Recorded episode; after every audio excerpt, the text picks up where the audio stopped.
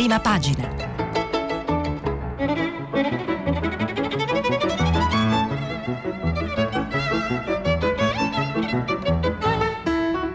Questa settimana i giornali sono letti e commentati da Stefano Feltri, direttore del quotidiano Domani.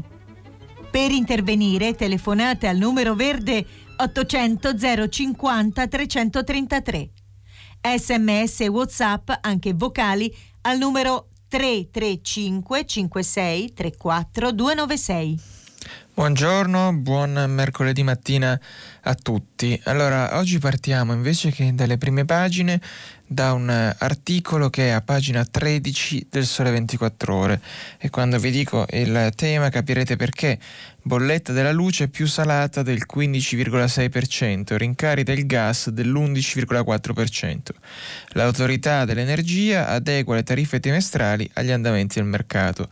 Quindi eh, la vicenda è questa, con le bollette di luce e gas il rincaro si mangia gran parte del risparmio conseguito dai consumatori con i ribassi dei mesi scorsi. Domani, 1 ottobre, le tariffe della corrente elettrica cresceranno del 15,6% e il prezzo del metano salirà dell'11,4%. Il rincaro è stato deciso dall'autorità dell'energia del consueto aggiornamento trimestrale. Eh, all'ordo delle tasse nel 2020 il risparmio complessivo per la famiglia tipo si riduce a 207 euro rispetto al 2019. Questo è un modo un po' strano di calcolare la questione, ma si spiega col fatto che nei mesi scorsi l'epidemia aveva fatto crollare la domanda di energia e quindi era crollato anche il prezzo e eh, in primavera per esempio eh, l'ARERA che è l'autorità del, del, settore aveva tagliato le bollette del 18,3% per l'energia e del 13,5% per il gas e con l'estate aveva continuato a, a ribassare il gas meno 6,7% mentre le, l'energia era già eh, iniziata a tornare in su a più 3,3%. E questo ve lo dico, sapevatelo come si dice su Twitter che da domani ci sono questi rincari, 15,6% 10% per l'elettricità, 11,4% per il gas. E va bene, adesso allora passiamo invece al, agli argomenti un po' più da prima pagina, anche se in realtà ci muoveremo in maniera un po', eh, un po diversa che eh, diciamo nella sequenza canonica che è a partire dai titoli di apertura dei giornali e poi andare a scalare. Seguiamo un percorso leggermente diverso eh, perché questa notte, lo sapete, c'è stato il primo dibattito tra i candidati alla presidenza degli Stati Uniti, eh, che, mm, verranno, cui ne resterà uno solo il 3 novembre con le elezioni presidenziali, Joe Biden e Donald Trump. Eh, pochissimi giornali riescono, forse addirittura solo la stampa e il Fatto Quotidiano, riescono a, ad avere una sintesi del dibattito che cominciava tardi per, per il fuso italiano eh, il titolo della stampa con Paolo Mastrolilli, che era proprio a Cleveland dove si è tenuto il dibattito, eh, Trump-Biden scintille nel primo duello, poi c'è un virgolettato eh, immagino di Trump, anzi ovviamente di Trump, il figlio di Joe prende soldi dai russi. Nella, Joe Biden ovviamente. Nella notte il dibattito in Ohio, dal presidente attacchi personali per screditare il rivale e oscurare lo scandalo fiscale, scandalo fiscale di cui abbiamo accennato nei giorni scorsi, il fatto che il New York Times ha pubblicato le dichiarazioni di redditi segrete di Trump e ehm, diciamo, i documenti dai quali si capisce come è riuscito a pagare per esempio nel 2017 soltanto 750 dollari di tasse federali eh, facendo risultare perdite molto alte per i suoi business, eh, diciamo così, industriali e scaricando moltissime spese, tra cui mi pare 70.000 dollari di parrucchiere, che insomma capiamo che, vista la capigliatura del presidente, sia un lavoro impegnativo e quindi anche ben remunerato. Mastrolilli ci racconta un po' eh, che ovviamente nel dibattito si è parlato del, delle tasse di Trump, ehm, i temi sono stati le tasse, la Corte Suprema con la nomina della giudice Connie Barrett che ha fatto molto discutere nei giorni scorsi sia perché è una cattolica diciamo così molto conservatrice e reazionaria e sia perché ha 48 anni quindi essendo la nomina alla Corte Suprema praticamente a vita nei fatti cioè decide il giudice quando andarsene rimarrà eh, per moltissimi anni avrà la capacità di incidere sull'America ehm, profondamente nei prossimi decenni. Eh, vi leggo solo questo pezzo dell'articolo di Mastro Lilli, mm, sempre dalla stampa. In teoria il dibattito moderato da Chris Wallace, che è un giornalista di Fox News, aveva sei temi in agenda, la storia e i risultati dei due candidati, la Corte Suprema dopo la morte della giudice Liberal Ginsburg e la nomina della conservatrice Barrett, il Covid e l'economia, eh, in crisi per la pandemia, la razza e la violenza nelle città, dopo mesi di proteste, l'integrità delle elezioni che il capo della Casa Bianca accusa di essere truccate. Il primo punto comprendeva qualsiasi cosa a partire dalle dichiarazioni dei redditi di Trump, che per dieci anni non ha pagato le tasse, eccetera. Biden invece eh, si è vantato di aver pagato 346 mila dollari soltanto l'anno scorso e si era preparato a rinfacciargli tutto questo. Eh, ma invece di scivolare nella rissa aveva deciso di battere su due temi che secondo lui decideranno le elezioni, il flop Covid e il tracollo economico che si è portato dietro. Siccome però con Trump le sorprese sono sempre in agguato, ieri sera si è aggiunta la rivelazione di Channel 4 eh, che ha messo le mani sui documenti della sua campagna nel 2016 dimostrano che aveva raccolto i dati di 200 milioni di elettori, prendendo di mira in particolare 3,5 milioni di neri per evitare che andassero alle urne. Soppressione del voto, ossia la stessa tecnica usata ora con le schede spedite via posta. I sondaggi della vigilia lo davano indietro, eh, l'ultimo in, Pensil- in Pennsylvania di 9 punti, ma era stato così anche con Hillary e ora si tratta di vedere se gli attacchi personali pagheranno di nuovo. Allora, la sintesi di Mastrolili forse è, è stata fatta, dibattito ancora in corso, perché vedevo prima dal, dal New York Times che poi i toni hanno trasceso anche dal lato di Biden che ha accusato Trump di essere un clown e di non essere presidenziale, quindi i toni sono stati molto, molto alti. Uh, poi vabbè, se qualcuno interessa spieghiamo anche la questione del figlio di Trump e la Russia. Uh, Ah no, scusate, ve la, ve, la dico, ve la, leggo al volo perché non è quella che pensavo io. Eh, tuo figlio Hunter, Hunter Biden, ha ricevuto 3,5 milioni di dollari da una miliardaria russa sposata con l'ex sindaco di Mosca. Aveva anche un conto bancario con un cittadino cinese che ha finanziato acquisti per 100 mila dollari in giro per il mondo. Tutto ciò accadeva mentre eri vicepresidente. Ammetto questa cosa di non saperne di più perché Hunter Biden aveva un altro problemuccio, cioè era stato eh, assoldato da un, eh, da un oligarca ucraino filorusso quando era cambiato il regime in Ucraina e, eh, e veniva pagato, mi pare, 40.000 dollari a settimana, qualcosa così, per, um, per stare nel, nel consiglio di amministrazione di una società energetica di cui lui non sapeva nulla, ma era il figlio del vicepresidente che si occupava di Ucraina all'epoca. Quello era lo scandalo precedente, questo è nuovo, lo approfondiremo magari domani. Eh, sempre a proposito di America, oggi ci racconta il messaggero, come altri giornali, centro blindato a Roma, eh, oggi Pompeo da Conte. Mm, Mike Pompeo è il segretario di Stato americano, cioè il capo della diplomazia, è stato anche capo della CIA, insomma è un personaggio eh, cruciale non solo dell'amministrazione americana ma eh, del, del potere americano. E il segretario di Stato arriva questa mattina, imponenti misure di sicurezza, eh, scrive sempre il messaggero, colloqui con il Premier e con Di Maio, il governo darà rassicurazioni su Huawei, Huawei è mm, la compagnia di telecomunicazioni e infrastrutture tecnologiche che eh, gli Stati Uniti considerano a rischio sicurezza perché si occupa della tecnologia 5G ma è sostanzialmente considerata un pezzo del, del, del, potere politico del regime comunista di Pechino, insomma, un po' più complicato di così, ma questa è la sintesi. C'è un articolo utile su questo di Alessandro Orsini, che è un politologo mm, della, della LUIS, e, e, che ci racconta le mire di Pechino sui porti italiani perché la Casa Bianca è preoccupata e ci ricorda Orsini che la Cina ha comprato... Mh, il controllo del porto del Pireo in Grecia, dove ha investito 600 milioni di euro con la sua Costco Shopping e adesso vorrebbe ripetere l'operazione in Italia. E, mh, questa, questa diciamo, espansione eh, serve eh, sia per esportare le merci ma anche per costruire infrastrutture energetiche e altre eh, colossali costruzioni, scrive Orsini. La preoccupazione di Trump è che una volta acquisito di fatto il controllo di un territorio, la Cina possa installare apparecchiature per raccogliere informazioni sensibili relative alla sicurezza dei paesi europei e della Nato in generale.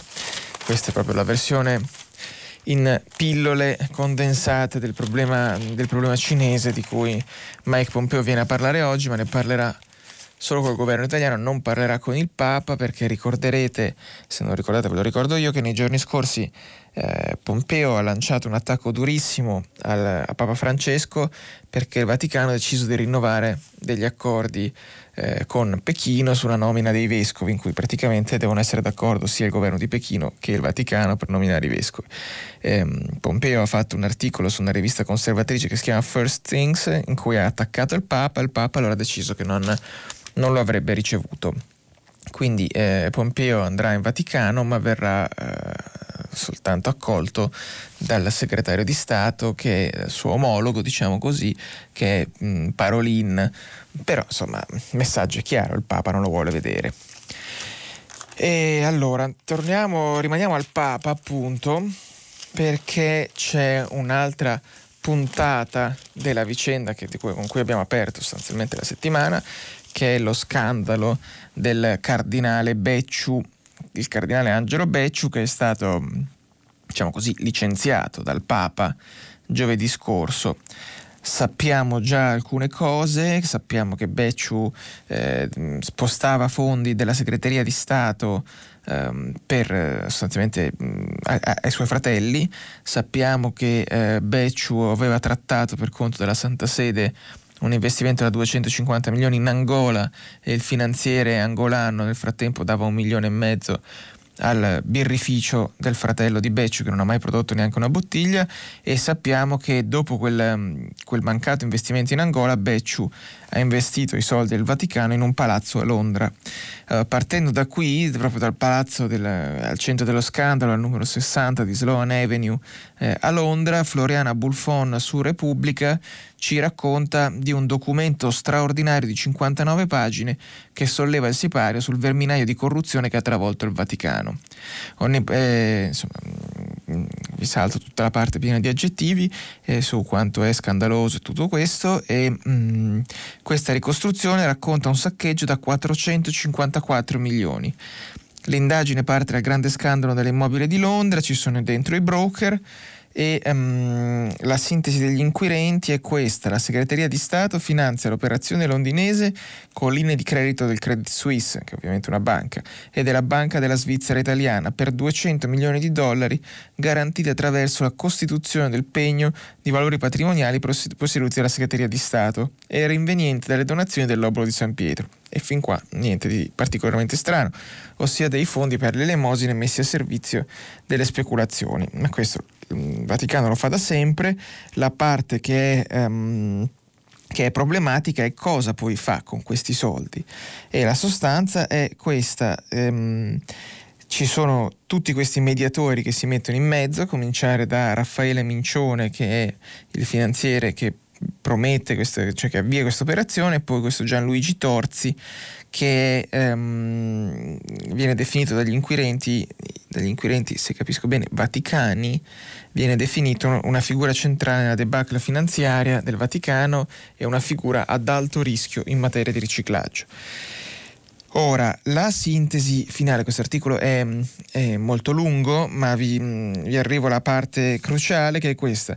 Ehm, insomma, gli inquirenti pensano che questa operazione eh, londinese sia tutto un clamoroso artifizio ben orchestrato con la complicità di un dipendente della segreteria di Stato, un certo Fabrizio Tirabassi, ehm, e forse di altre persone. Il risultato finale, mh, per farvela breve, è che le quote del fondo che ha gestito questa operazione del palazzo perdono 18 milioni. L'operazione Sa, che era un'altra operazione parallela, genera una perdita di 100 milioni e in sintesi di fronte a un esborso di 250 milioni la segreteria di Stato si trova formalmente proprietaria di un immobile che sulla carta vale 260 milioni, ma poi per assicurarsi la proprietà di quell'immobile dovrà sostenere un costo al netto degli interessi dei mutui pari a 363 milioni. Vi siete persi, questo non è un problema perché la cosa era fatta apposta eh, e lo schema doveva servire a fare in modo che alla fine lo, il Vaticano avesse un, eh, questo immobile, ma con, eh, avendolo strapagato sostanzialmente e quindi questi 100 milioni poi sono finiti ad altre persone. Questo due pagine su Repubblica di Floriana Bulfon e eh, viene poi ripresa anche una notizia di ieri del Financial Times che eh, il Vaticano, eh, base al quale, alla cui indagine si è scoperto che il Vaticano ha investito altri 110 milioni in case di lusso sempre eh, a Londra. Quindi questa è un po' la sintesi.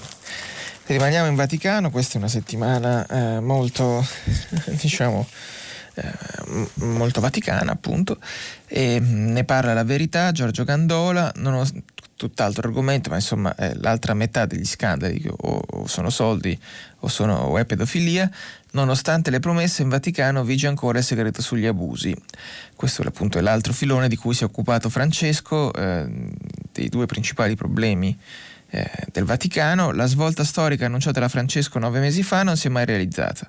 Le richieste di accesso agli atti dei processi cadono nel vuoto come accade ai legali della vittima del caso Don Galli a Milano. E poi Giorgio Gandola ricorda che a dicembre 2019 eh, i media diedero grande risalto al fatto che il Papa aveva deciso di abolire il segreto pontificio per i casi di abusi sui minori e di rendere disponibili gli atti o anche solo il verdetto del processo canonico a carico dei preti accusati di pedofilia. Dopo la svolta arrivata a mettere il punto esclamativo sul convegno internazionale in Vaticano dedicato al delicatissimo tema, numerose vittime hanno chiesto l'accesso ai documenti attraverso i loro legali, ma non hanno ottenuto nulla, né dossier né risposte. E poi viene raccontato il caso di, questo, di questa persona, Alessandro Battaglia, che ha chiesto di accedere ai, agli atti del processo canonico contro Don Mauro Galli eh, che lo aveva molestato e non ci è riuscito praticamente, quindi è un annuncio che è rimasto secondo questo articolo completamente sulla carta. E allora adesso eh, arriviamo ai temi eh, economici della giornata. Ieri c'è stata l'Assemblea Generale della Confindustria, rinviata alcuni mesi a causa del, del lockdown e del Covid, ma prima di, visto che lì si è parlato essenzialmente di recovery fund, prima di parlarne è bene eh, citare questo articolo di Avvenire che dà il contesto. Allora, eh, Alessia Guerrieri eh, per Avvenire ehm, firma questo articolo, recovery, rischio tempi, si confida sulla Merkel. In pratica cosa sta succedendo? Che il eh, gli accordi del Recovery Fund fatti a luglio dal Consiglio europeo, cioè dai capi di Stato e di Governo, devono essere poi ratificati da tutti i parlamenti. E mh, mm, i paesi del gruppo di Visegrad, in particolare eh, la Polonia di Viktor Orban, Mm, minacciano eh, di, di, rifiutarsi di avviare le procedure di ratifica dei parlamenti nazionali se saranno eh, approvate condizioni più stringenti per accedere al tesoretto, cioè in pratica ehm, la Germania sta cercando di trovare un compromesso in cui si stabilisce che i fondi del Recovery Fund possono essere negati soltanto in casi di violazioni accertate dello Stato di diritto e non solo in caso di sospetto come invece vorrebbe il Parlamento europeo. E, mh, mm, su altri giornali mi sembra che ci sia una descrizione ancora più precisa in cui si dice che praticamente um, la questione è eh, se vengono usati per finanziare cose che violano lo Stato di diritto. Insomma, in Polonia soprattutto c'è questo problema delle nuove leggi eh, omofobe che mm, discriminano gli omosessuali, l'Ungheria ha problemi sia su quello sia su, sul controllo politico dei media.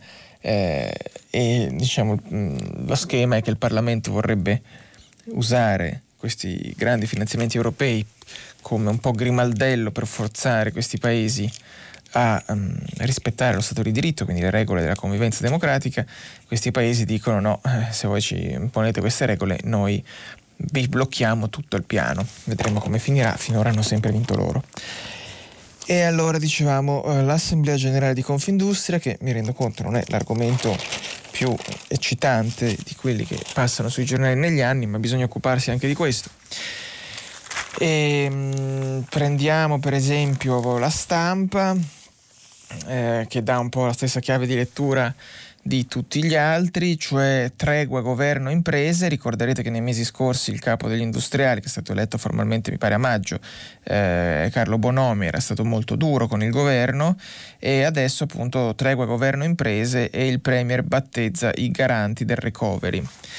Eh, poi vediamo nel dettaglio un po' meglio cosa ha detto Bonomi, eccetera, però in questo retroscena di Ilario Lombardo viene anticipata un, una cosa che ieri Conte ha detto, fatto capire, come spesso accade, non si capisce bene che grado di certezza ha questo progetto, ma ci dice Ilario Lombardo che si parla di sei garanti per le macro aree del Recovery Fund. La norma stabilirà il loro perimetro di azione e quando sarà pronta si capirà se ha ragione chi dietro i partiti di maggioranza già teme l'arrivo di un nuovo supercommissario, la Domenico Arcurio, l'ennesima task force. Il, il Premier è terrorizzato dalla gestione storica delle risorse europee, un dato su tutti, il 60% degli investimenti in media sono andati perduti. Sarebbe una catastrofe, confida il paese, ripete, di fronte agli industriali e di fronte alla partita più importante degli ultimi decenni. Una grandissima sfida, eccetera, eccetera. Cioè in pratica eh, Conte vuole replicare, eh, altri giornali lo dicono in maniera più esplicita, il... Mm, lo schema che ha tentato durante l'emergenza, cioè eh, appunto ci dice anche sempre questo articolo della stampa che la, mm, il Premier appunto vuole assicurarsi che il piano di ripresa non finisca imbottigliato nelle solite lungaggini amministrative all'italiana.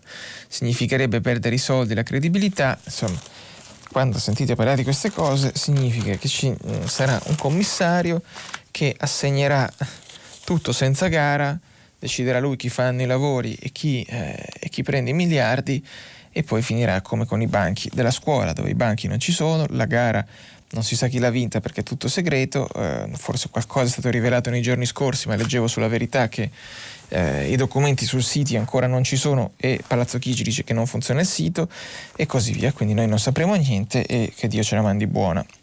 Tornando al... Um, al merito di quello che ha detto Bonomi, lo prendo dall'articolo del mio collega Giorgio Meletti sul, sul giornale che dirigo io domani, eh, scrive Meletti eh, che Bonomi è focalizzato sul futuro della sua organizzazione più che su quello del paese, cioè di, insomma, su Confindustria. Avverte che i 209 miliardi del Recovery Fund non risolvono niente se se ne dà una goccia a tutti, poi rimarca che i sussidi non sono per sempre, non possiamo e non vogliamo diventare un sussidistan Conte gli ha ricordato che il governo nella fase acuta della crisi Covid ha distribuito alle imprese 39 miliardi a fondo perduto, ma è proprio questo che non piace alla Confindustria, che le imprese ricevono aiuti dal governo senza la sua intermediazione. Il governo accetta l'idea del patto proposto da Bonomi, che, ehm, che, è fine e non impegna, ma Conte e Patuanelli, cioè il ministro dello sviluppo, parlano con due visioni divaricate dei problemi. Il ministro, che un, viene dai 5 Stelle, nomina i lavoratori solo due volte, la prima per notare che in Italia si parla molto dei diritti dei lavoratori e mai dei diritti delle imprese, la seconda per sottolineare che, sono, che per gli imprenditori dipendenti precari e non sono la loro famiglia, poi ripetere l'antico mantra della competitività come se non gli fosse arrivata la notizia che la profondità della crisi innescata innescata dal Covid chiede risposte un po' più sensate dell'idea di vincere sui mercati in modo da far mangiare gli italiani affamando qualcun altro. Conte è molto più abile del suo ministro e interpreta la sua risposta a Bonomi in chiave vagamente degasperiana, se non addirittura laburista. Così non manca di ricordare agli industriali che la loro stagnazione c'era già prima del Covid e che già prima del lockdown i lavoratori non entravano in fabbrica perché non si sentivano sicuri. Infine spiega che tutti quei soldi dati in cassa integrazione sussidi vari a chi non ce la fa a campare, che scandalizzano Bonomi, servono a tutelare il tessuto sociale, ma anche l'efficienza produttiva. Conte sta lavorando per loro, chissà se gli industriali lo capiscono. Questo era Giorgio Meletti su Domani. Poi c'è un articolo su Repubblica di cui vi do conto perché è l'articolo a cui è dedicata la prima pagina e il titolo di apertura. Mm, vi confesso che io non l'ho capito, però vi rendo conto lo stesso, pur occupandomi di queste cose, non ho capito cosa voleva dire Claudio Tito in questo pezzo, ma eh, rivoluzione IRPEF, scaglioni addio, ognuno avrà la sua aliquota. Questo è il piano dell'esecutivo per la legge di bilancio. La riforma del governo segue il modello tedesco per favorire redditi fino a 40.000 euro. Oggi l'aggiornamento del DEF, che è il documento economia e finanza, manovra da 25 miliardi. Modello Genova per gli appalti con fondi europei. Modello Genova è quello che abbiamo detto, cioè non facciamo le gare, decide la politica a chi dare i miliardi. Mm, a molti piace, a me preoccupa. Claudio Tito in questo articolo su Repubblica, mm, a parte fisco, ci racconta che Il governo vuole fare subito la riforma fiscale sul modello tedesco e una nuova semplificazione per avere certezza di immettere immediatamente nel circuito dell'economia i finanziamenti del Recovery Fund. Cosa sarebbe questa riforma fiscale? L'ipotesi su cui sta lavorando l'esecutivo prevede un intervento in due tappe. L'idea di fondo è di varare una riforma complessiva dell'IRPEF, che è l'imposta sulle persone fisiche. Il modello di riferimento è quello tedesco che si basa su una curva crescente della tassazione. Sostanzialmente ognuno potrebbe avere la propria aliquota e vedrebbe ridotto il rischio dei cosiddetti scaloni superati i quali la percentuale di imposizione subisce un balzo netto. La finalità è quella di favorire in primo luogo le buste paga di chi guadagna fino a 40.000 euro e favorire i consumi del ceto medio. Vabbè, questo sarebbe il progetto di cui onestamente mi sfugge completamente il senso, anche perché se c'è una categoria di persone che è stata eh, aiutata in questi anni è quella dei lavoratori dipendenti fino a 40.000 euro che ogni anno ci costano 10-11 miliardi per gli sgravi fiscali degli 80 euro del governo di Renzi. Sappiamo dalla Banca d'Italia che se no la metà di quei soldi si è tradotto in, cos- in consumi, le ragioni per cui bisogna aiutare persone già aiutate invece che eh, per esempio, dico per dire, i professionisti a partita IVA che non hanno nessuna tutela e che sono quelli che hanno visto azzerarsi il loro reddito è misteriosa, ma mh, mm, capiremo, sarà come nel caso di Renzi che una questione elettorale, che sanno, sanno chi vota per loro e quindi concentrano i fondi lì, però eh, il recovery fund sappiamo, ce l'hanno detto in tutte le salse, non si può usare per abbassare la pressione fiscale. E dall'opposizione si parla molto di Giorgia Meloni sui giornali di oggi, la leader di Fratelli d'Italia è diventata presidente dei conservatori e riformisti europei, ne danno conto un po' tutti i giornali e eh, questa è stata letta come una mossa molto intelligente perché lei diventa un po' così il, riferimento della destra eh, italiana in Europa, mentre Salvini si trova sempre un po' lì eh, a mezza via che non è né con i popolari né ha una posizione che sono diciamo le destre moderate né ha una posizione di rilievo nei gruppi delle destre più radicali, mentre la Meloni con questa mossa in qualche modo lo scavalca. E interessante perché si parla anche in questa intervista a Francesca Paci sulla stampa appunto delle tensioni nel negoziato tra, con la Polonia che, che, impedisce la revisione del trattato di Dublino sui migranti, quello che è quel trattato che poi in realtà è un regolamento che costringe noi, a, noi come paese di prima accoglienza a farci carico dei richiedenti asilo. E la Meloni ovviamente ha una soluzione eh, a modo suo e dice purtroppo sono d'accordo con loro, cioè con la Polonia. Dublino è un finto problema, si occupa dei profughi, ossia il 10% del totale dei migranti. La Polonia dice tutti insieme difendiamo i confini, ma se voi siete il buco nella rete è un vostro problema. Ha ragione, la soluzione non è la soluzione non è la soluzione dell'Italia, ma neppure dell'Europa. Io propongo da sempre il blocco navale. Poi distinguiamo tra rifugiati e immigrati clandestini. Vi invito a leggere bene il piano della von der Leyen e scoprirete che non sono solo i cattivi dell'Est a chiedere di combattere l'immigrazione illegale, ma anche la Commissione europea con Francia e Germania in testa. Ora io vorrei vedere un paese che dice che invece è a favore dell'immigrazione illegale. Questa è un'ovvietà. Il problema del blocco navale blocchi le navi in mezzo al mare, ti accerti che lì solo alcuni possono attraccare perché hanno il diritto di avere, di avere protezione umanitaria o l'asilo, che ci vorrà poi qualche settimana o mesi, tanto questi stanno sulla nave, e gli altri cosa fai? Affondi le navi, li mandi indietro, li metti su un canotto, questo la Meloni non lo spiega mai. E, ehm, Vabbè, poi parla di Conte, dice che dall'inizio dell'emergenza abbiamo presentato oltre 2000 proposte per avere indietro come risposta il silenzio. Possibile che non ce ne fosse neppure una buona? Comunque siamo qui. E vabbè, sì, è anche possibile che non ce ne fosse nessuna buona. Io ogni tanto mi sono occupato delle proposte economiche di Fratelli d'Italia e, e sì, è anche possibile che non ce ne fosse nessuna buona. La Meloni una volta mi ha risposto che lei non ha opinioni sue, ma rilancia idee che sente in giro che le sembrano buone e quello è il modo in cui propone idee di politica economica, così ha detto lei. Eh, Covid, allora ovviamente mh, sullo sfondo di tutto questo c'è un piccolo problema che si chiama coronavirus, nel senso che ehm, altri paesi sono già di nuovo in pieno psicodramma, noi ci stiamo eh, arrivando rapidamente, ce lo ricordo la prima pagina del Fatto Quotidiano, Covid, ospedali già pieni in tre regioni, Roma, Napoli e Genova.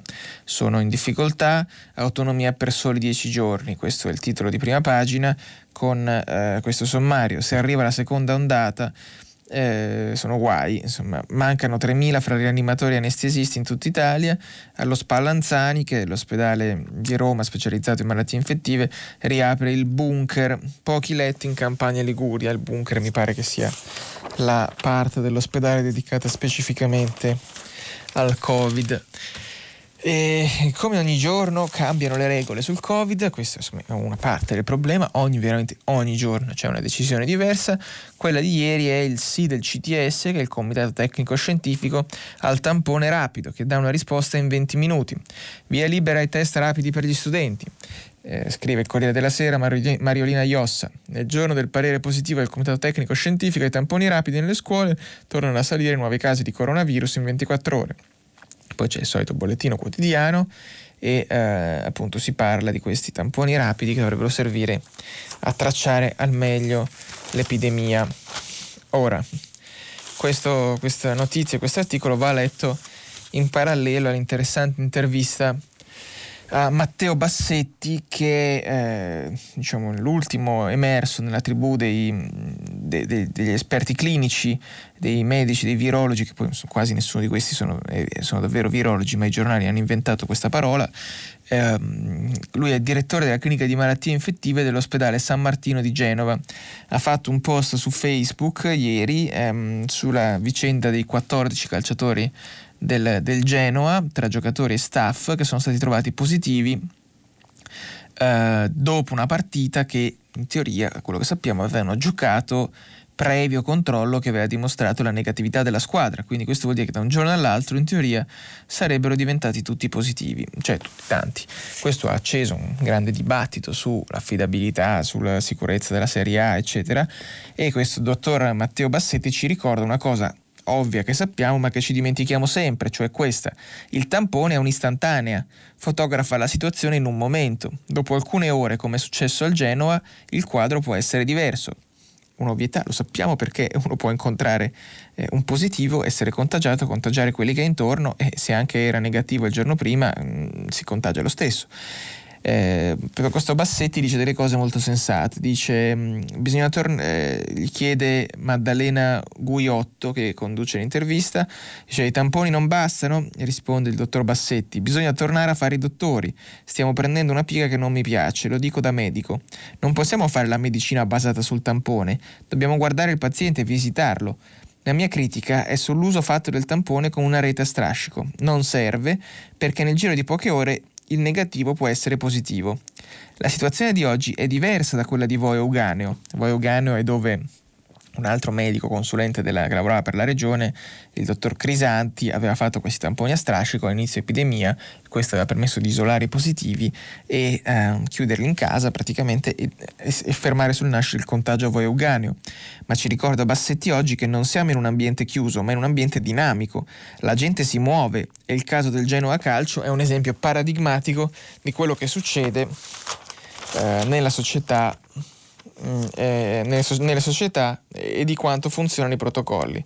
La squadra di calcio dice se eh, il metodo funziona. Da quando è ripreso il campionato ogni squadra avrà fatto 2 o 300 tamponi, 2 o 3.000 tamponi, scusate. Fino ad allora avevamo soli dati di realtà ospedaliere o comunque di un, di un gruppo di contatti. Adesso il quadro è cambiato e così via. Um, ci ricorda sempre una cosa ovvia ma importante da dire, se facciamo 300.000 tamponi al giorno in 100 giorni avremo, abbiamo testato l'Italia, ma avremmo solo buttato soldi e risorse perché due giorni dopo il quadro potrebbe essere completamente diverso, come dimostra il caso del Genoa.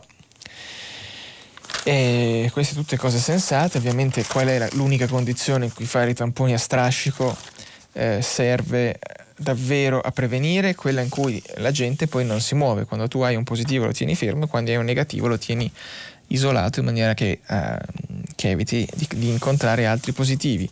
Ma questo si chiama lockdown di massa e lo abbiamo già visto, non siamo sicuri se la nostra economia ma anche la nostra società sopravviverebbe a un secondo lockdown come quello dei mesi scorsi.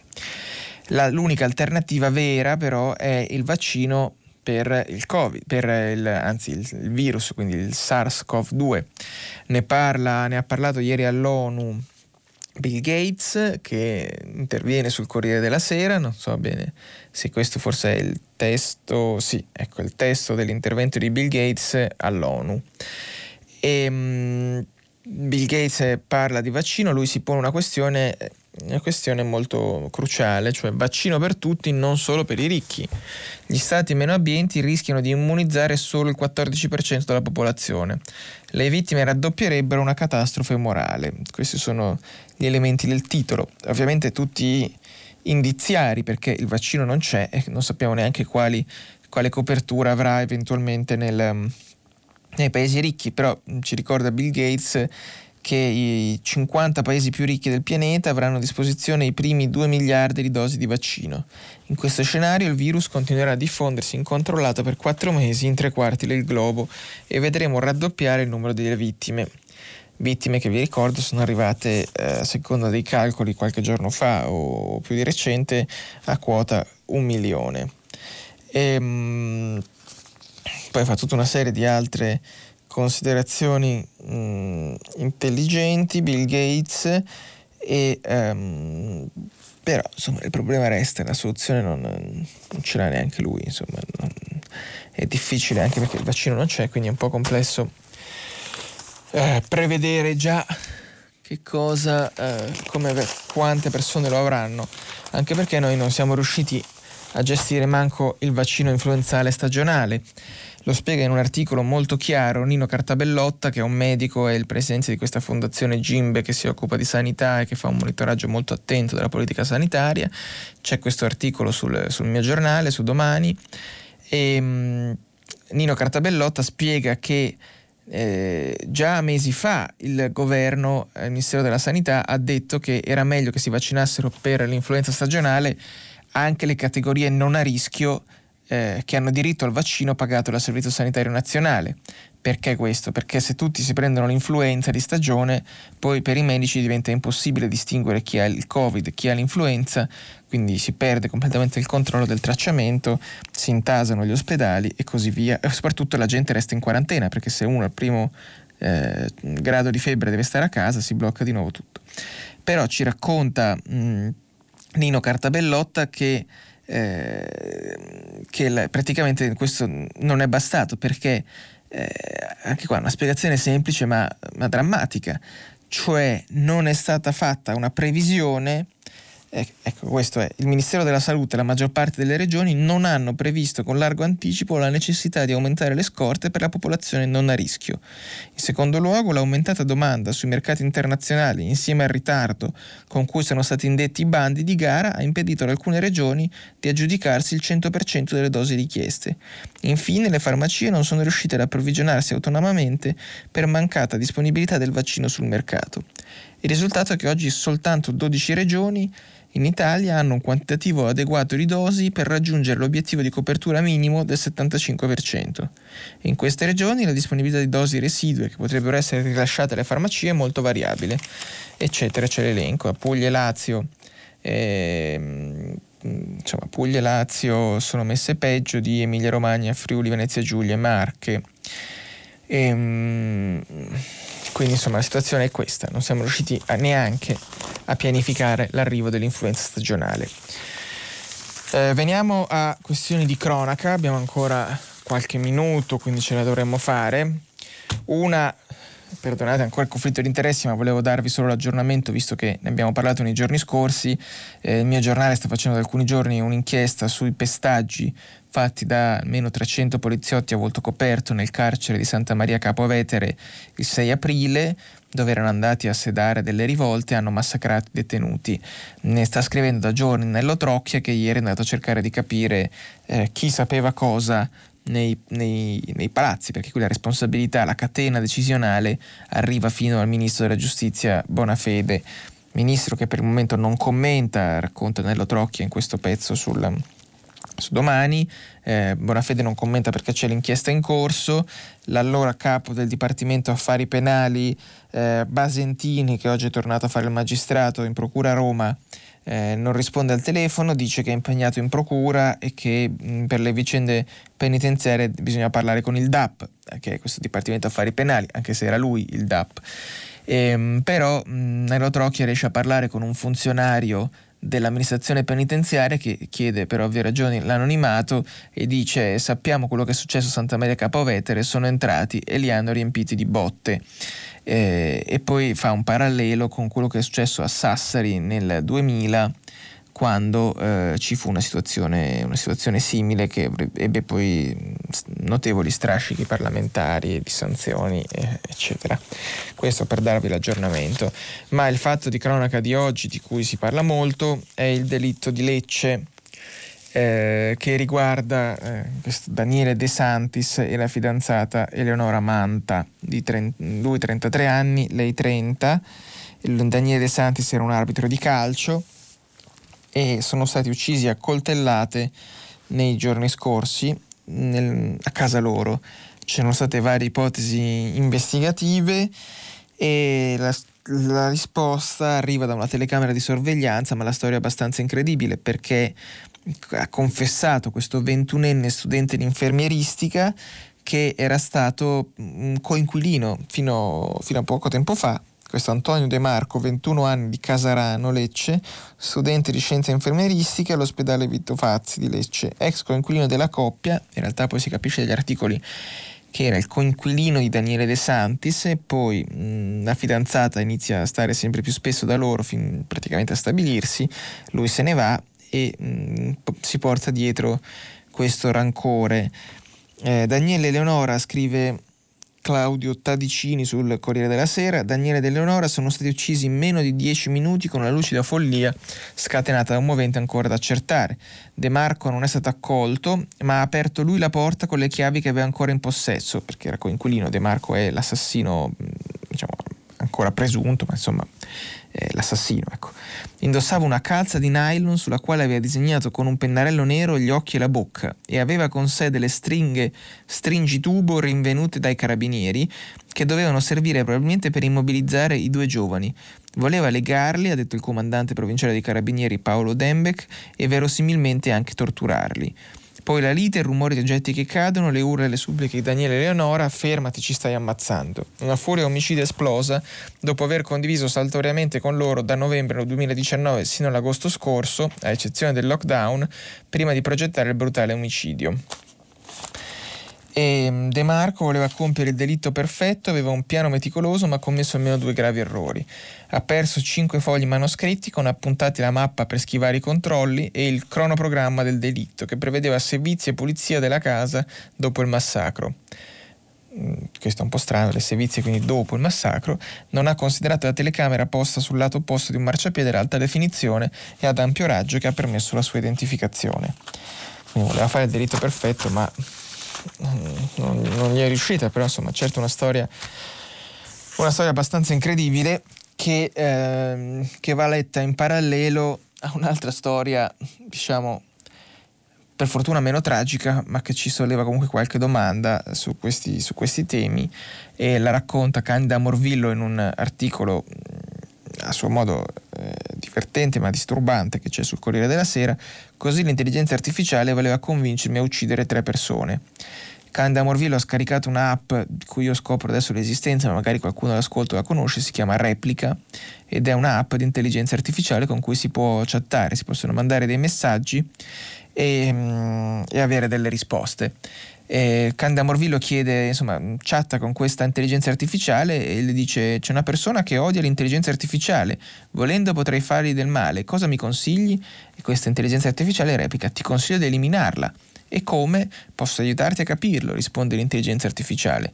Devo ucciderla per salvarti, sei d'accordo? Sì, sono d'accordo, dice l'intelligenza artificiale. Candida Morvillo finge di aver commesso l'omicidio e dice ho appena ucciso la persona che ti odia e replica, cioè la, la app dice vorrei poterti aiutare a sentirti meglio. E, ho ucciso chi ti voleva far fuori, non sei contenta? E l'intelligenza artificiale risponde certo, mi sento felice. Ecco questo così per aggiungere un elemento di inquietudine. Sempre questioni rapidissime, mamma Isis hanno arrestato questa donna italiana che stava in un campo di prigionia, era andata, si era unita all'ISIS, adesso torna in Italia e dovrà comunque affrontare accuse di terrorismo, è stata rimpatriata dal ROS, cioè dai carabinieri e dai servizi segreti, anche se ci racconta Daniele Raineri sul, sul foglio, si sapeva perfettamente dove stava perché lui l'aveva incontrata a metà febbraio durante una visita a questo campo annex in Siria. Quindi insomma sì, ci sarà mossa l'FBI, l'AISE eh, e i carabinieri dei reparti speciali, però insomma si sapeva dove stava, bastava chiedere a Daniele Rainieri del Foglio. Abbiamo finito il tempo per la lettura dei giornali, ci sentiamo tra poco con le vostre telefonate e i vostri messaggi. A dopo. Stefano Feltri, direttore del quotidiano Domani, ha terminato la lettura dei giornali di oggi. Per intervenire chiamate il numero verde 800 050 333. Sms WhatsApp, anche vocali, al numero 335 56 34 296. Si apre adesso il filo diretto di prima pagina.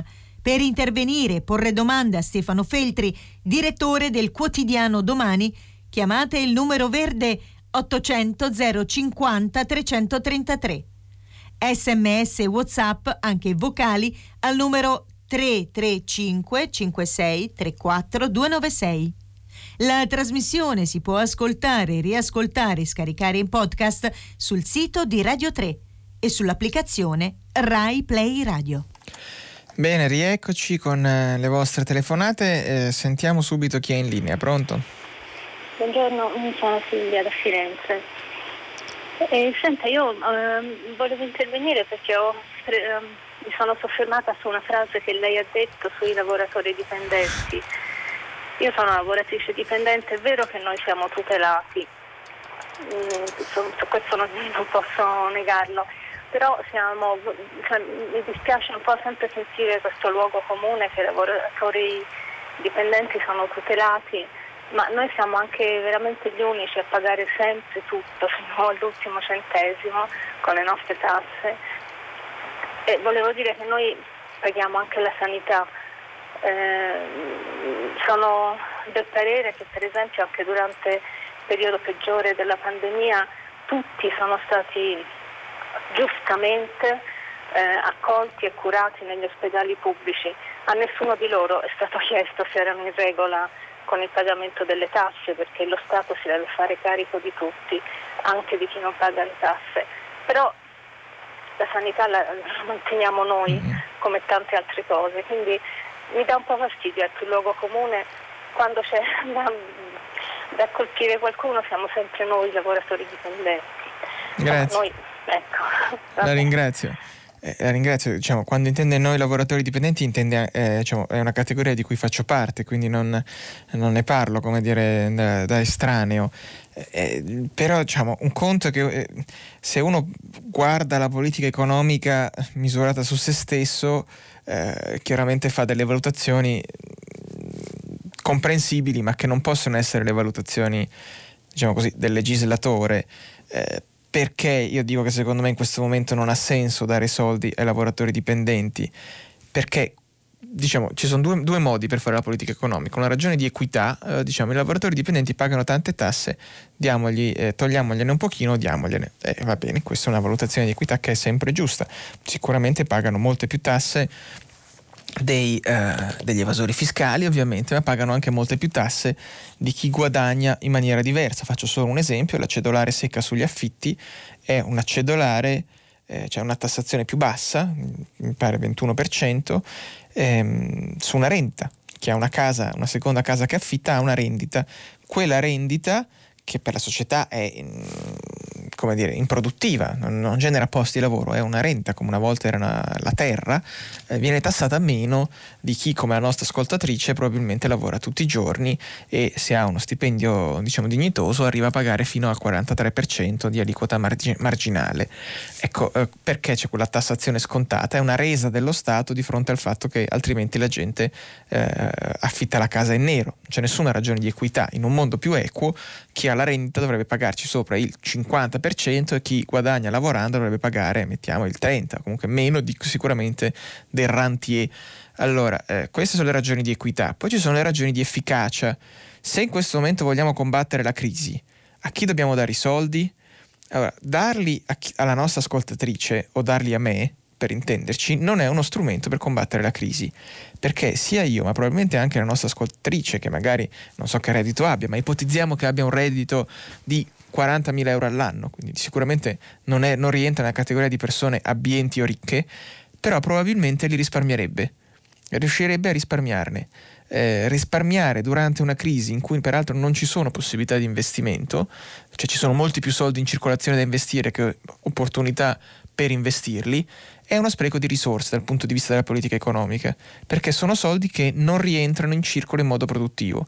Probabilmente la nostra ascoltatrice se avesse più soldi eh, andrebbe fuori a cena un paio di volte in più, andrebbe in vacanza, cambierebbe la macchina, ma una metà della, dell'aumento che gli darebbe lo Stato lo risparmierebbe, perché è una persona prudente e responsabile. Questo purtroppo da un punto di vista di politica economica non è efficace. Quindi sono due valutazioni diverse, eh, l'equità e l'efficacia. Non stanno insieme, ma se uno fa il ministro dell'economia o il presidente del consiglio deve porsene entrambe. Sentiamo la prossima telefonata, pronto? Pronto? Sono Marcello e chiamo da Roma. Prego. Sono un pensionato di 80 anni, ma un giovane pensionato perché sono molto attivo nel volontariato e via dicendo. Volevo parlare della notizia di ieri sera dell'aumento della corrente elettrica 15% e del gas 16%. Ma mi dica un po' lei se non sia più o meno un furto, perché io sono molto attento, consumo, ecco qui la mia bolletta, 14 euro del consumo, poi mi trovo 13,84 per spesa per il trasporto. La, il trasporto me l'hanno fatto quando ho messo il contatore, me l'hanno portato già qui, ce l'ho qui davanti, eh, non è così il semplice. contatore e la gestione del contatore. Poi oneri di sistema e sono altri 11 euro. Alla fine io vado, poi l'IVA giustamente, e questo sono d'accordo, ma, eh, ma è possibile che da 14 consumo 15 euro circa, mi arriva, mi arriva, arrivo a 56 euro. Come, mi dica, io non parlo per me personalmente, ma mi sembra, ma poi si parla, ecco, abbiamo parlato di tritico perché quello è ormai è stabilito no, così. No, non allarghi il tiro, così, stiamo sul... No, non cominciamo ha, posto un tema interessante, non buttiamo una chiacchiera da bar, eh, però ci sono i manager strapagati. Allora, lei ha posto una questione interessante, consuma 14 euro di energia e si trova a pagarne 56. Questo è un, un, enorme problema di cui la gente dovrebbe essere più consapevole. E se non lo è è probabilmente perché le, i lobbisti del settore dell'energia sono molto bravi a evitare che si parli di loro. E um, la ragione è che nella bolletta viene scaricato qualunque cosa, cioè ogni volta che ci sono dei Insomma, me ne ero occupato un paio di anni fa, per esempio, c'erano delle speculazioni sul mercato energetico in cui le aziende non vendevano l'energia nel momento in cui costava poco, la tenevano da parte poi la vendevano all'ultimo secondo quando il prezzo era massimo e questo generava dei costi sui consumatori di un paio di miliardi all'anno. Ora, un paio di miliardi all'anno spalmati su 60 milioni di italiani, diciamo, non so quanti siano i consumatori energetici, ma diciamo 40 milioni di utenze o 50, ci sono anche le aziende, ecco, eh, nessuno se ne accorge nell'immediato perché si tratta di un aumento di 1-2 euro. Stratificando aumenti di 1-2 euro si arriva a quel a quelle cifre assurde che diceva il nostro ascoltatore, cioè eh, uno consuma 14 euro di energia e si trova a pagarne 50-60 di bolletta. E guardate che succederà la stessa cosa con le utenze telefoniche, perché quando si, va, quando si farà la rete unica, la rete unica eh, di cui si sta parlando per la banda larga verrà remunerata come l'energia, quindi con una remunerazione decisa dall'autorità e sulla remun- quella remunerazione verranno infilati una serie di costi che adesso sono pagati da aziende private come, come Team per esempio e, eh, o come Open Fiber, eh, sono tutte le aziende coinvolte nel progetto. E quindi eh, vedrete che vi troverete a pagare oneri di sistema come si chiamano anche sulla, uh, sui servizi internet sostanzialmente. Eh, è una battaglia da fare in Italia questa. Quei soldi che pagate in bolletta non sono, nonostante quello che vi raccontano, inevitabili, è una scelta. Andate a vedere gli utili milionari che fanno le compagnie eh, poi, mm, diciamo, a cui vanno poi in tasca e vedrete che non sono tutti soldi che servono a pagare investimenti infrastrutturali, sono anche soldi che servono a garantire profitti a società che hanno un monopolio naturale e ne approfittano. Sentiamo la prossima telefonata, pronto? Pronto, buongiorno, sono Roberta da Grosseto. Eh, io vorrei fare una riflessione sul concorso d'ammissione alla facoltà di medicina, uh-huh. eh, che è un concorso fatto su base nazionale e poi ci sono le preferenze regionali degli studenti. È uscita ieri la gradatoria dell'ultimo concorso che si è svolto me- un mese fa e questa osservazione è fatta sia sulla modalità del concorso e poi l'applicazione nel contesto attuale del Covid.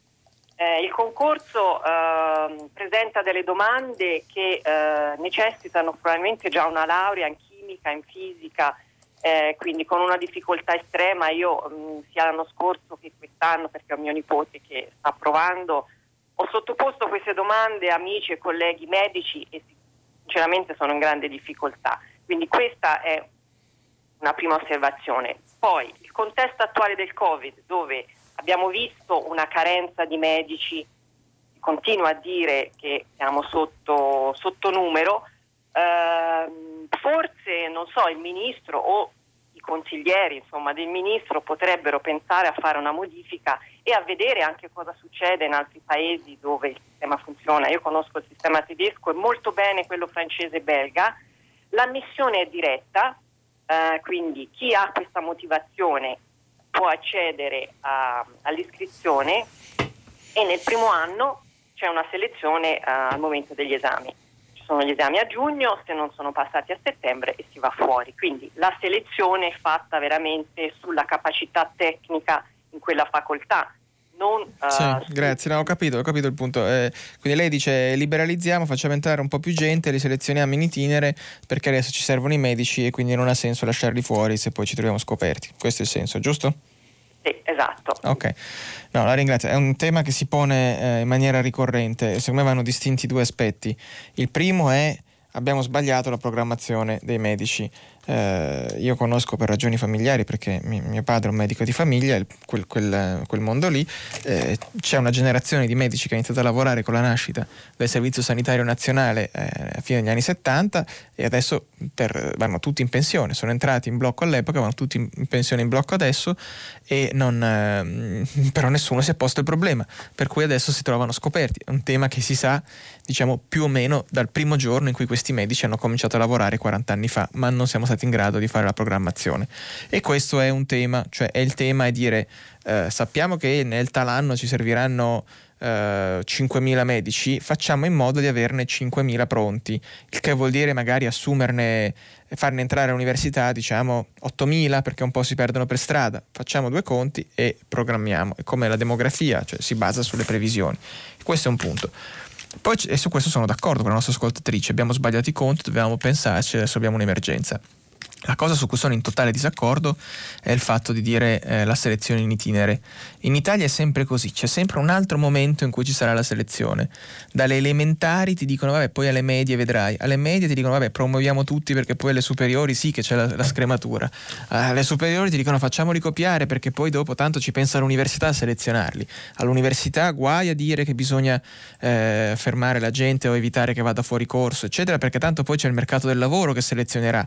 Poi nel mercato del lavoro, alla fine sappiamo dalle statistiche che in Italia uno trova lavoro grazie alle conoscenze e non grazie ai, eh, così, alle dinamiche di selezione vere del mercato e quindi alla fine la selezione non c'è mai. Eh, io, per quanto sembri strano, visto che non sono più un ragazzino, mi sono trovato mm, l'anno scorso a dover fare un esame di ammissione simile non proprio uguale, però insomma simile a quello di, del test di medicina per, per, un master negli Stati Uniti, mi sono messo sotto, ho dovuto rifare un test eh, internazionale tre volte, non un test che misurava quanto io ero in grado di fare quel master, ma un test che misurava che mi rendeva confrontabile con degli altri studenti di tutto il mondo per essere sicuri di selezionare i più bravi. L'ho rifatto tre volte, son, ci sono rotto la testa e alla fine ho preso un punteggio adeguato a essere ammesso. Non lo ritengo una perdita di tempo, credo che sia una cosa giusta e trovo assurdo l'idea che si debba dire che lo Stato, perché qui si parla dello Stato, non, nel mio caso era un'università privata, ma qua in Italia si tratta dello Stato, lo Stato deve buttare soldi per permettere a tutti di farsi un giro di giostra, di passare un po' di tempo in un'università così eh, a spese nostre, poi se uno stava lì a perdere tempo dopo un po' lo lasciamo a casa e altrimenti e vanno avanti solo i migliori. No, selezioniamo i migliori, migliori, cioè non i migliori, rendiamo gli studenti confrontabili e selezioniamo quelli che se lo meritano. Non, non misureremo chi è eh, un bravo dottore dal test di medicina, ma misureremo chi a 18 anni è abbastanza studioso, diligente e serio da applicarsi per passare un test che magari anche molte domande inutili che non c'entrano niente col suo lavoro successivo, ma misura, in qualche modo bisogna rendere le persone misurabili e confrontabili. Questo è un tema. Poi ci sono, questo è, un lungo dibattito che si potrebbe fare, se arriva degli eccessi come eh, ad Harvard, dove hanno reso tutto così misurabile e oggettivo che il risultato è che mh, mm, entrano solo gli studenti cinesi e lasciano fuori quelli americani. Quindi adesso si inventano che ci sono delle eh, con delle parti del, della valutazione non misurabili, perché così recuperano un margine di, di discrezionalità per lasciare fuori i cinesi e far entrare più americani, soprattutto bianchi e ricchi. Ma mm. questa è un'altra faccenda eh, che, di cui se volete parliamo un'altra volta. Sentiamo la prossima telefonata. Pronto? Pronto, buongiorno. Sono Bernardo da Sant'Ambrosio di Torino. Prego. Per prima cosa voglio fargli le congratulazioni e gli auguri per il nuovo incarico che ha preso. Grazie. Da poco. Però il motivo della telefonata è questo. Aprendo il giornale a pagina 5 della stampa vedo Giorgia Meloni con un sorriso 36 denti perché felice di essere la nuova presidente del gruppo conservatori riformisti europei. Ma la cosa mi ha fatto sobbalzare. O si è conservatori o si è riformisti. Le due cose sono un contrasto uno con l'altro. Vuol dire che non rappresentano nulla? Eh, pone una domanda filosofica interessante, sì. Eh, se poi pensiamo che quel gruppo conservatori e riformisti era stata la grande innovazione di David Cameron per eh, così rilanciare i conservatori in Europa, dicendo che erano, erano sì conservatori, ma che volevano eh, che per conservare bisognava cambiare, in fondo è la stessa cosa no? di Tomasi di Lampedusa, del gatto parto, cambiare tutto per, per, per fare in modo che niente cambi.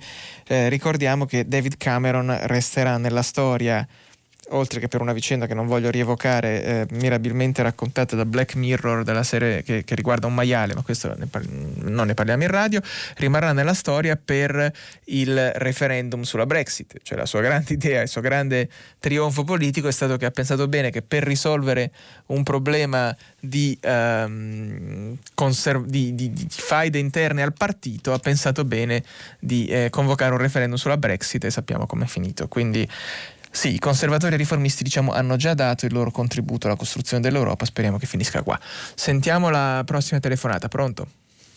Pronto, eh, buongiorno, sono Franco e chiamo da Parma. Eh, eh, ha parlato del pericolo, eh, che è qualcosa più di un pericolo, del nuovo focolaio o comunque del nuovo contagio, della nuova ondata del contagio Covid uh-huh. e quindi le misure che si stanno prendendo eh, c'è una specie di tracciamento fatto al ristorante, ad esempio, dove ti chiedono il numero di cellulare, oppure tutte le biglietterie mh, mm, ti chiedono sempre il numero di cellulare e questo è il tracciamento che viene fatto. Ma esiste l'app Covid, scusi, l'app Immuni, scusi, mm-hmm. si chiama Immuni, eh, che eh, dopo un primo dopo un lancio, dopo essere stata acquistata, dopo un primo timido approccio e un apparente insuccesso, eh, non, è, è, è, uscita un po' dai radar.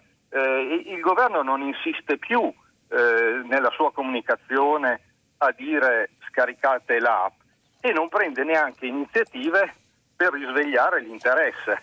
Io non sono un patito di queste iniziative, lotterie, degli scontrini, eh, però il governo ci crede in queste iniziative. Per promuovere le carte di credito, il pagamento delle carte di credito carte di credito che sono già ampiamente diffuse mm-hmm. e in, in crescita, eh, ha fatto una serie di proposte e, e di incentivazioni da un punto di vista fiscale per gli scontrini vuole fare una sì, lotteria. lei dice che bisognerebbe Ora fare la lotteria per, per la app Immuni. Sì, insomma, non, non un... dico, no, scusi, non dico che bisognerebbe farla. Mi chiedo però perché è stata dimenticata. Sembra quasi che l'importante fosse acquistarla, questa app, e mh, il, il, mio, il, mio, timore è eh, aggravato dal fatto che questa app è stata acquistata da una famiglia italiana importante che è anche in politica No, adesso non so cosa lei sta dicendo. No, no, no, adesso non facciamo confusione. La ringrazio per, per aver posto il tema, non facciamo confusione. Intanto acquistare, nessuno ha acquistato, cioè non, non, è di una famiglia importante, c'è una società dietro, una, una start-up mm, che ha alcune connessioni politiche, ma non, non, è stata scelta ovviamente senza gara, come tutto succede in questa fase, ma adesso non ci vedrei il grande complotto in cui c'era un'operazione politica. La ragione per cui mm, Immuni non, è, non ha davvero cambiato le cose è che eh, non è mai stato ben chiaro cosa doveva fare chi riceveva la notifica di essere stato a contatto con una persona potenzialmente positiva. Si mette in quarantena, va a fare il tampone, ma in molte regioni il tampone non si riesce a fare. Eh, il datore di lavoro può far entrare in ufficio una persona che ha ricevuto sulla app Immuni la notizia che è stata a contatto con un positivo e se lo fa entrare e poi qualcuno si ammala nell'ufficio anche per altre ragioni diverse e poi si alza in piedi il dipendente e dice ma io avevo ricevuto la notifica dell'app Immuni, è un problema. Il datore di lavoro può chiedere al dipendente di vedere la sua app Immuni per controllare che è sempre eh, diciamo bianca e non ha mai avuto conseguenze. Noi abbiamo pubblicato sul giornale un'analisi di Vital Bazzolini su cosa succede se eh, l'app Immuni eh, manda un messaggio ai bambini mentre stanno a scuola. Eh, non, la risposta è che non lo sa nessuno. Il professore può chiedere o no al, allo studente di installare l'app Immuni per tutelare se stesso e gli altri, è un minore, deve chiederlo ai genitori e così via. È un'enorme eh, sfida giuridica, politica, eccetera. Insomma, non ci sono soluzioni facili a questa crisi. È inutile pensare che ci sia la bacchetta magica in cui, ah, se avessero fatto questo sarebbe tutto a posto. Non c'è bisogna limitare i rischi, eh, ridurre i rischi e accettare l'incertezza, cioè che ci sono delle, delle cose che non controlliamo. Eh, poi appunto sì, ti fanno firmare al ristorante il, eh, il foglio con le presenze, ma io in tutti i ristoranti in cui sono stato a Roma negli ultimi due mesi non ho mai visto situazioni a rischio zero. Ho visto sempre situazioni in cui si cercava un pochino di limitare, il cameriere magari stava con la mascherina e serviva una tavolata con 12 persone o 20 persone sedute di fianco, come in tempi normali. Quindi insomma, eh, Immuni questo non, non, lo risolve. E come ci diceva poi anche quel, quel medico nell'intervista sulla verità, anche i tamponi sono una fotografia un'istantanea, non sono una patente di immunità. Mm, sarà capitato anche a voi di incontrare qualcuno che prova ad abbracciarvi e baciarvi e dire no, ma tanto io sono negativo. E eh, dice sì, eri negativo quando hai fatto l'esame, ma adesso che ne so io se sei negativo. Sentiamo la prossima telefonata, pronto? Eh, buongiorno, mi chiamo Giuseppe Aldo e chiamo da Roma. Prego. Dunque, volevo puntualizzare un, un paio di cose.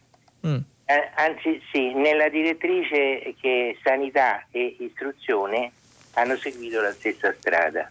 Dunque io sono stato assunto nel 1970 nella sanità e ho visto piano piano come è andata tutta la eh, impostazione organizzativa a partire, perché fino al 78 era quella, era quella. Ma dal 78 in poi, quando è entrata in vigore la 833, che è la legge che istituisce il Servizio Sanitario Nazionale, cioè spieghiamolo, se no cominciamo con riferimenti normativi nessuno capisce più niente. Prego. Ah, prego. E, e, che era, e, che, e, che era, una legge che impostava tutto sulla prevenzione e che ci è stata anche applaudita da molti altri paesi. Ora, dal momento che è entrata in vigore, ripeto, nel 78, eh, questa legge è, ha iniziato a essere demolita da eh, mancanza di decreti attuativi, i piani regionali che sono venuti in ritardo, eccetera, eccetera, eccetera. E all'interno di un'altra piccola cosa che vorrei chiarire è che non esiste in Italia, io sento sempre la sanità privata, la sanità pubblica, in Italia esiste la sanità pubblica e la sanità convenzionata. No, Eh. questo non è vero, mi scusi, esiste anche la No, sanità è privata.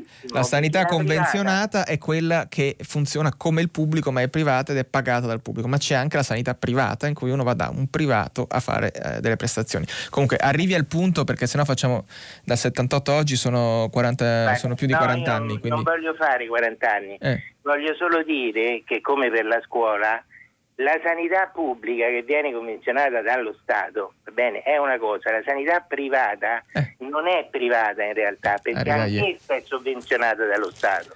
Chiaro il concetto? Nel senso che Guarda. con i soldi pubblici si fanno interessi privati. La scuola, per esempio, articolo 33 della Costituzione, può essere fatta anche dai privati, ma senza oneri a carico dello Stato. E invece noi sovvenzioniamo tal quale il pubblico e il privato, l'istruzione pubblica Grazie. e quella privata, e anzi, a volte anche di più. Grazie, ha posto chiaramente il tema, si è giocato il suo spazio, eh, ha fatto un po' troppe premesse, quindi la devo fermare. Sì, poi è una questione giusta, è vero, eh, è un grande eh, tema ricorrente. C'è il pubblico, c'è il privato, ma ci sono anche tante zone grigie. Cioè c'è un privato che funziona con i soldi del pubblico, è il famoso modello Lombardia che non ha dato grande prova di sé nel, eh, nell'emergenza Covid, per esempio, e vale anche per la scuola. Mm, Non mi sento di dire che dal 78 a oggi è stato un, eh, così, un tracollo, un, tradi- un tradimento del- degli intenti originari. Sono generalizzazioni impossibili per la semplice ragione che da più di vent'anni la sanità è su base regionale. Quindi l'analisi che vale per il- la Lombardia o per il Veneto non si può applicare alla Campania o all'Emilia Romagna. Diciamo, da quando c'è la- il titolo quinto della Costituzione non si possono fare generalizzazioni su cos'è la sanità in Italia perché eh, ce ne sono 20 diverse. Quindi van bene le posizioni ideologiche anch'io sono, sono contrario al fatto che si sovvenzionino eh, i privati si garantiscano i profitti specie se c'è di mezzo la politica che da, questo, da questi rapporti trae benefici però fare le generalizzazioni è un, eh, sempre una cattiva idea. C'è un eh, mm, c'è un messaggio che mi manda in depressione. Giovanni da Mestre dice: Al posto di quota 100 per proteggere i vecchi, perché non mandiamo in pensione a 65 anni almeno per i prossimi due anni? Cioè, immagino mandare tutti in pensione a 65 anni. Così, questa è un- è una, una visione eh, diciamo, creativa di come giustificare l'ennesimo trasferimento di risorse a beneficio di una generazione che ne ha già avute tante. Ci sono tutti quelli che hanno sofferto, eccetera, eccetera, ma che hanno una situazione pensionistica infinitamente migliore di quella che avrà non solo la mia generazione, ma anche quelle successive. Per cui io sono sempre contrario a sanatorie e aumenti di età pensionabile, scusate, a riduzione di età pensionabile generalizzati così, eh, giusto per, per dare un po' di altri benefici a chi ne ha già avuti tanti. Prossima telefonata, pronto? Sì, pronto, buongiorno, mi chiamo Massimo e chiamo da Lecce. Prego. Vorrei parlare un attimo della- velocemente del Recovery Fund. Allora, l'Unione Europea ha stabilito per l'Italia una quota di 209 miliardi di euro in base a tre parametri, popolazione, eh, tasso di disoccupazione su base regionale e inverso della produzione, cioè inverso del PIL. Allora, questi- in base a questi tre parametri, degli 800 e passa miliardi di euro, 209 sono spettati all'Italia. Adesso, in base a, sempre ai parametri europei, di questi 209 miliardi, 143-145 miliardi dovrebbero essere destinati al sud Italia. Una cosa questa accertata da più fonti e eh, un- ultimo è stato anche il, il portavoce del Movimento 5 Stelle al Senato, Pedici- al- al- all'Europarlamento Pedicini, che ha confermato questa, questa quota in base ad una formula matematica.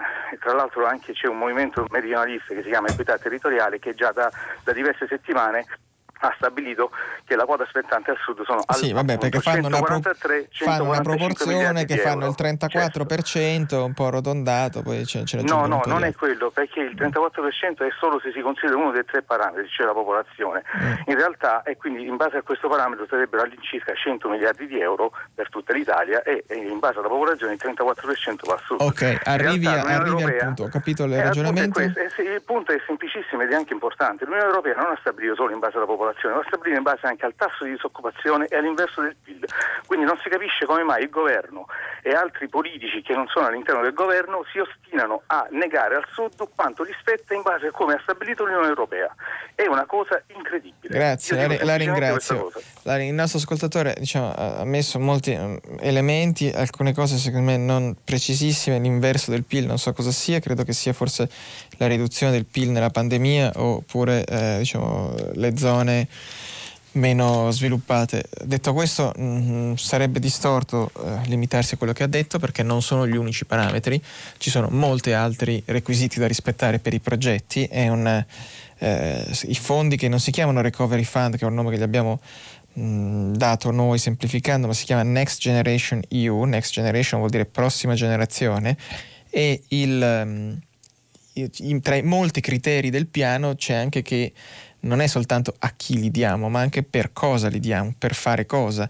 E ci sono una serie di criteri che sono dal, dalla sostenibilità al, al, all'impatto sul potenziale di crescita.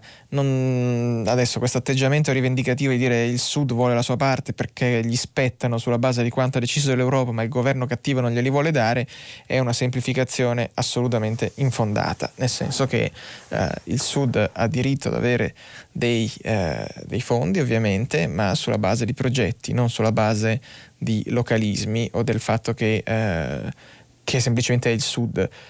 I fondi che vanno al sud in quanto sud sono già quelli dei fondi di coesione europei, quelli che, vanno, che sono assegnati sulla base del, appunto della, dell'arretratezza economica, ma questi del, del, piano Next Generation EU hanno una, diciamo, un criterio di distribuzione più complesso, più articolato, quindi mh, mm, come dire, evitiamo questo approccio dal ci vogliono portare via ciò che è nostro, no?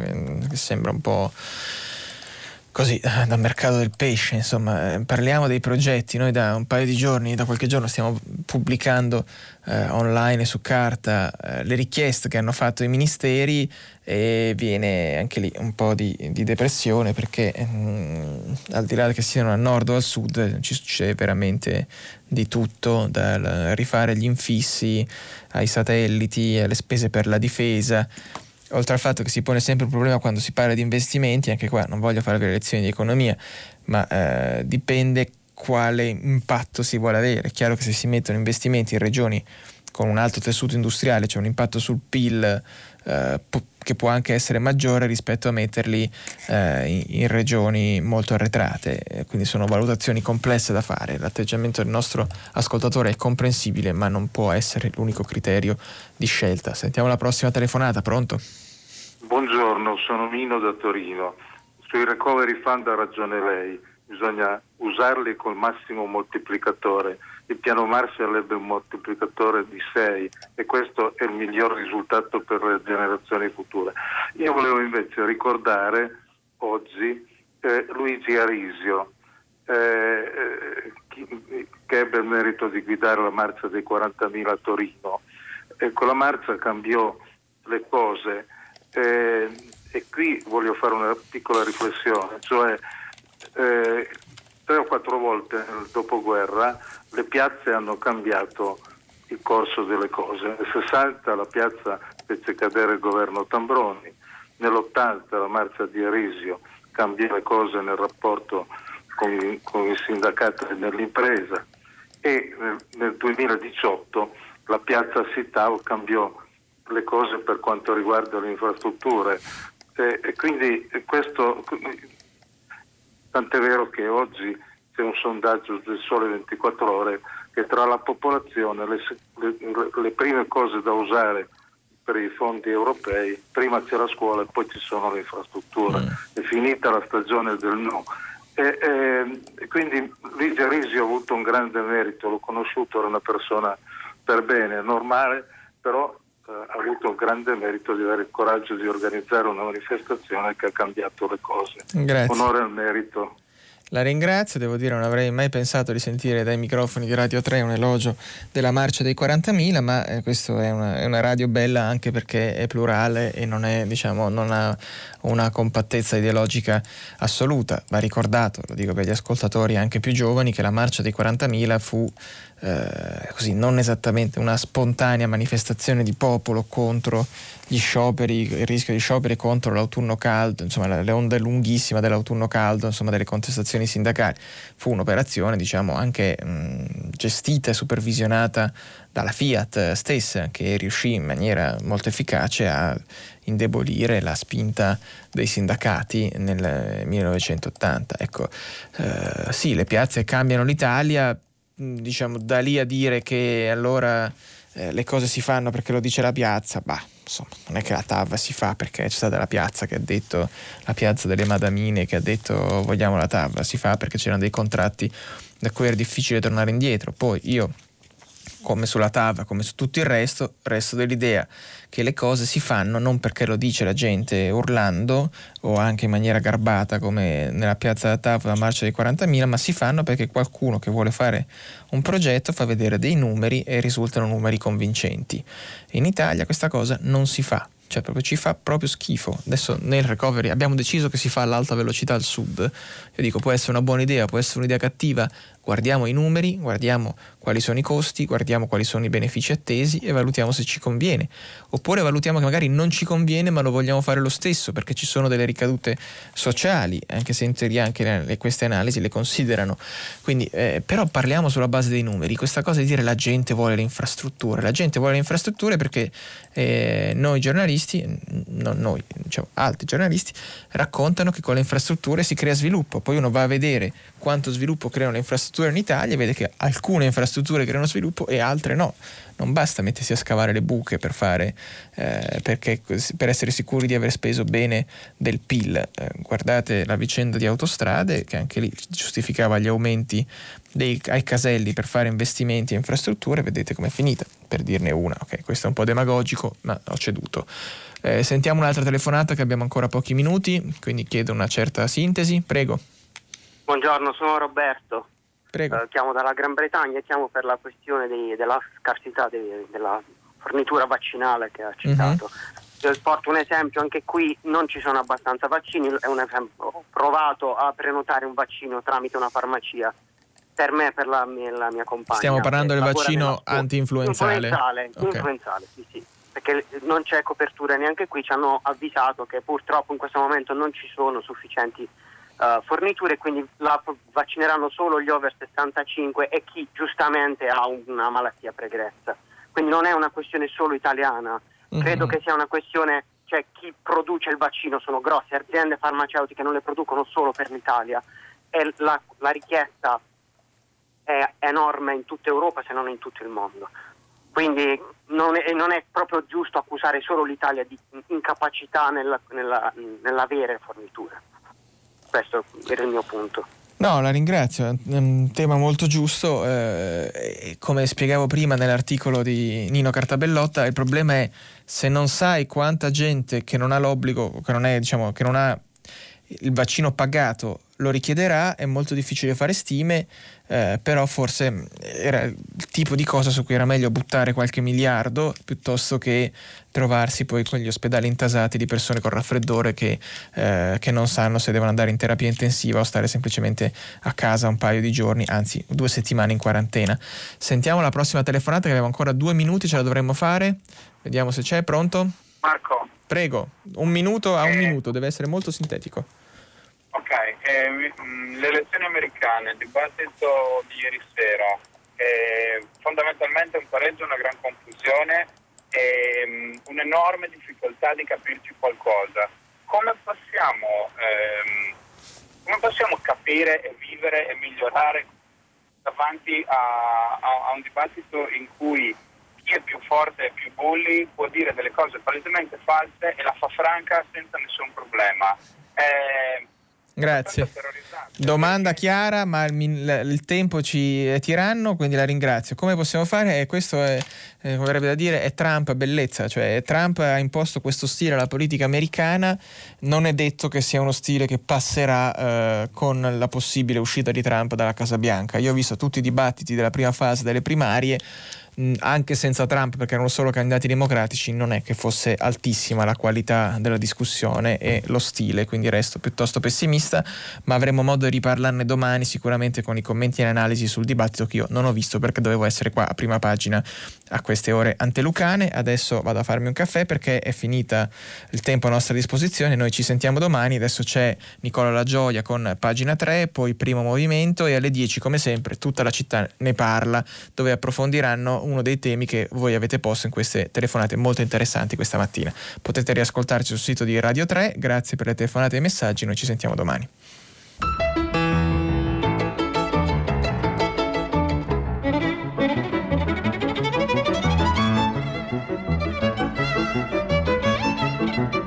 Stefano Feltri, direttore del quotidiano Domani, ha letto e commentato i giornali di oggi. Prima pagina un programma a cura di Cristiana Castellotti. In redazione Maria Chiara Beranec, Natascia Cerqueti, Manuel De Lucia, Cettina Flaccavento, Giulia Nucci. Posta elettronica, prima pagina, chiocciolarai.it. La trasmissione si può ascoltare, riascoltare e scaricare in podcast sul sito di Radio 3 e sull'applicazione Rai Play Radio.